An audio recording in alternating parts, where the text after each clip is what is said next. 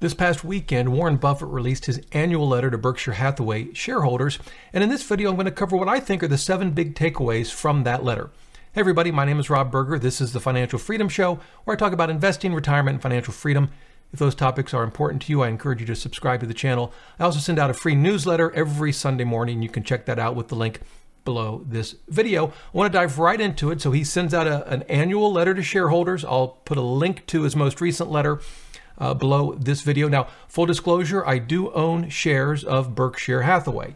Uh, whether you own shares of Berkshire or not, however, I really encourage you to read his letters. I think they just have a lot of excellent wisdom when it comes to investing and, uh, frankly, achieving financial freedom. And so I've got seven big takeaways from the most recent letter, so I want to dive right into it. And the first is, and he talks a lot about this over uh, over the years, but that's the power of compounding. And what he did in this video is actually gave two concrete examples uh, to show us, and it had to do with Berkshire Hathaway's investment in two companies, Coke, Coca-Cola, and American Express. I'll just focus on Coca-Cola for our purposes today. And in the letter, he sort of walked through. He said, "Look, we sort of completed our purchases of shares of Coca-Cola all the way back in 1994. So that was what almost 30 years ago. Is that math right? Yeah, that's right." And at the time, they paid about 1.3 billion dollars for those shares, and then those shares generated about $75 million a year in dividends. So, fast forward to today, they've been very patient investors. They, they invested, uh, kept their investments through good times and bad at Coca Cola, right? So, today, what's their investment worth? Well, it started at 1.3 billion. Today, it's worth 25 billion. Dividends, it pays out over $700 million a year in dividends uh, to Berkshire Hathaway. So, think about that Today, it earns more than half in dividends than its original investment. And I like the fact that, that Mr. Buffett does this because it's one thing to talk about the power of compounding and how important it is, but he's actually putting numbers to it and showing you uh, a specific example. Yes, he's talking about billions and millions. Probably we're not talking about numbers quite that big, but the concept is still the same. That's where real wealth comes from the compounding uh, from your investments. If you check out his letter, you'll also see some numbers as it relates to American Express. That's number one. Now, number two is closely related to the power of compounding, and that is the power of long term investing. And I'll, I'll sort of add to that the power of patient investing, something that Warren Buffett's talked about a lot. Uh, over the years. I want to read something from his letter, and this was after he walked through a lot of the numbers uh, with Coca Cola and Amex. He said, Look, the lesson for investors the weeds wither away in significance as the flowers bloom, meaning the, the good investments bloom. Over time, it takes just a few winners to work wonders, and yes, it helps to start early and live into your 90s as well. He's 92, his, his business partner, Charlie Munger, is 99. It really takes long term thinking to harness the power of compounding. I kind of view trying to watch your, your investments compound is a lot like trying to watch a tree grow. You know, in the days, weeks, months, even years, if you're just watching it all the time, not much is going to happen. But, you know, go away for a decade and come back, and you won't believe what you see. It just seems like a totally different uh, tree or uh, wealth. And, and over, over time, the compounding sort of acts like a snowball, just gets bigger and bigger and bigger. And eventually, what you find is that you're compounding more wealth from your investments than you're actually making and contributing to your investments. It just takes time. So that's number two. The third takeaway, remember, we've got seven. The third one, really important, he talks about share buybacks. That's when a company goes out into the public markets and buys back its own shares. It's something that a lot of companies do. And he talks about that. He's talked about it in the past. And his view is, I think, fairly straightforward. As long as companies aren't overpaying to buy back their own shares, meaning they're buying them, say, at or below what he would call their intrinsic value, then share buybacks are great. It's a great way to allocate capital, and it's great for those remaining shareholders because as they buy those shares back and retire them, uh, those that still hold on to their shares now own a larger slice uh, of the company.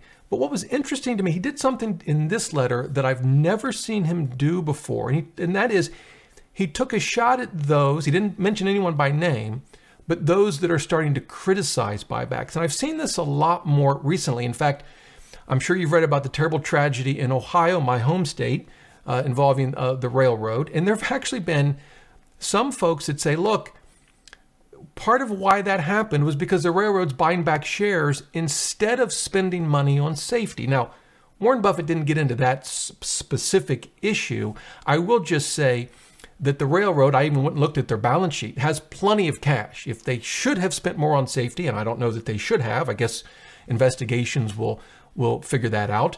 Uh, but they had plenty of cash to do it if they wanted to. Buybacks certainly didn't keep them from for spending more money uh, on safety. But the the real point is is that buybacks are getting blamed for just about everything that seems to go wrong in corporate America. And here is what Warren Buffett said. I've I've never seen him this, I, I guess, critical, if you will, on the viewpoint uh, that buybacks are a bad thing. He said. When you are told that all repurchases are harmful to shareholders or to the country, or particularly beneficial to CEOs, you are listening to either an economic illiterate, that's really strong language for Warren Buffett. If Charlie Munger had said that, I'd yeah, that sounds like something Charlie would say. But for Warren Buffett, that's strong language. Or a silver tongued demagogue, characters that are not mutually exclusive. And he was holding nothing back. He's not saying all uh, buybacks are good, those that spend more than they should per share, that are overpaying uh, f- to buy back those shares. He said, yeah, that's not good for shareholders.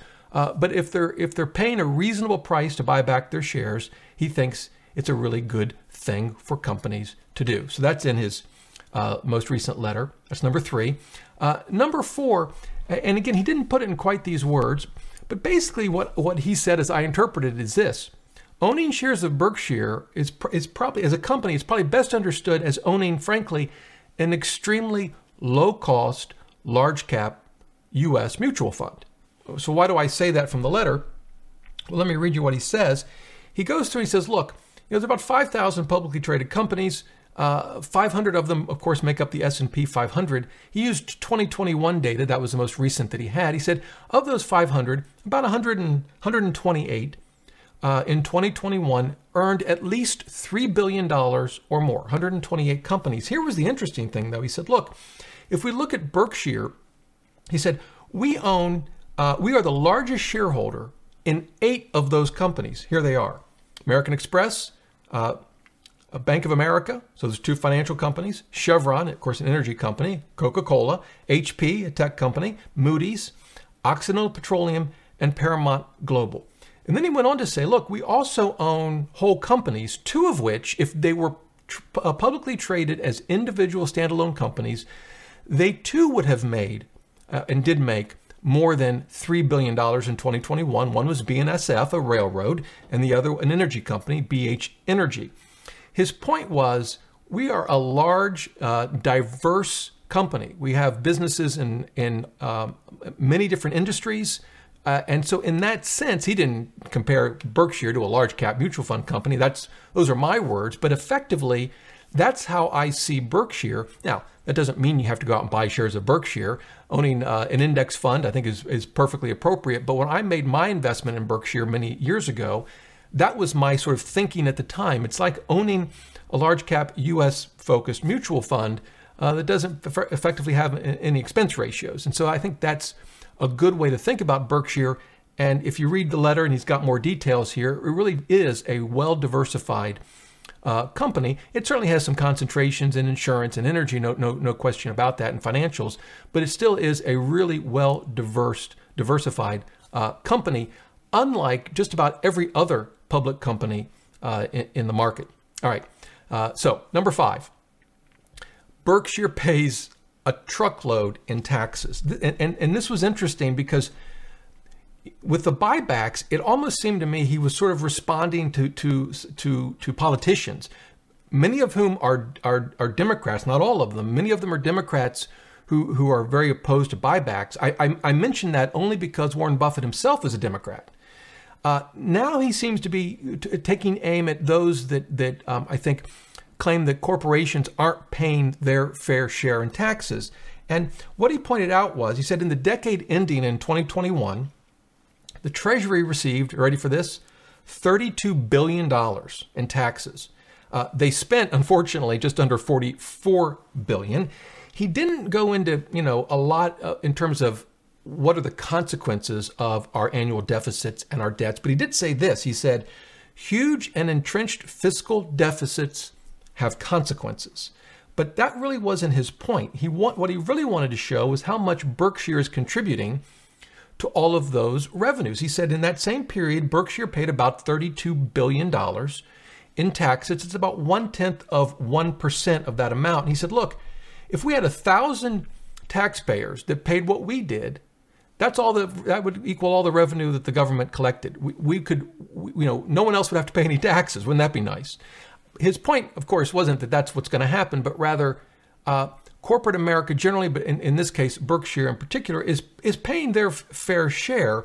And he, he went through an interesting exercise about uh, if you stacked hundred dollar bills, uh, how how large would that stack be if, if you stacked them up to equal one million dollars? Any idea? Hundred dollar bills stacked up to a million how high would that be? He said it, it would reach your chest.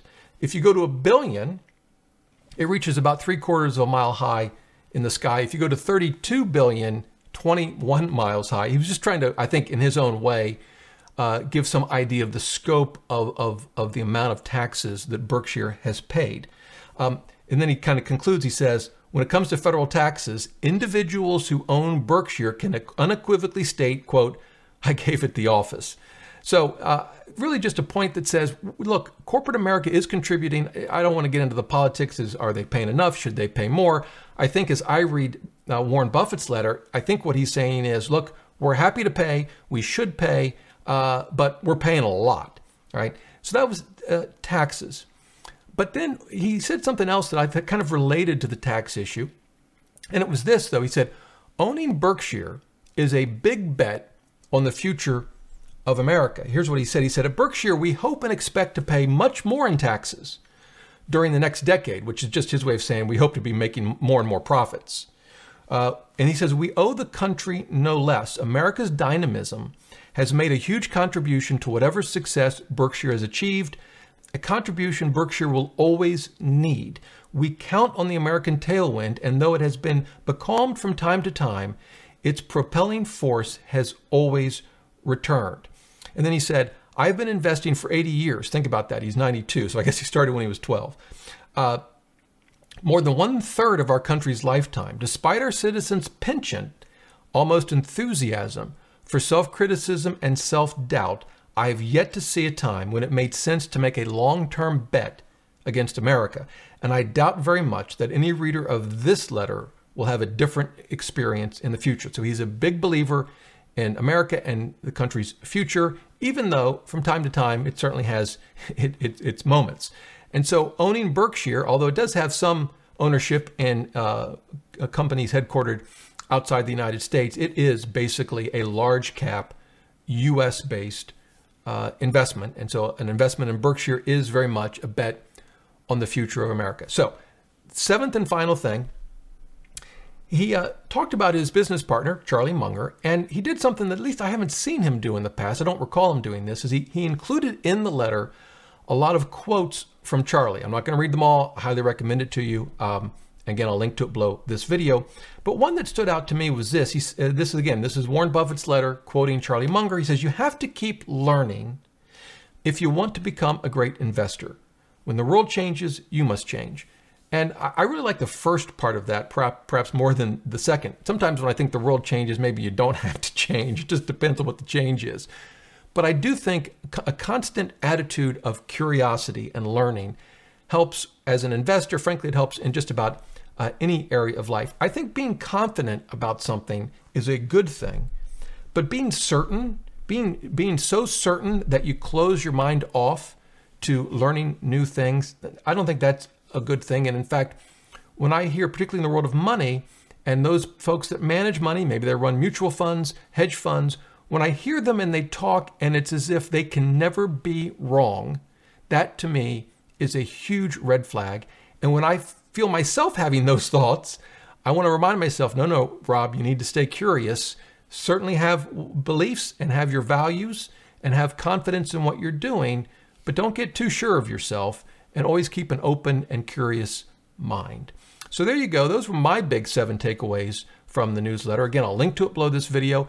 If you had other uh, interesting insights from the letter, why don't you leave them in the comments below, that would be great. Until next time, remember the best thing money can buy is financial freedom.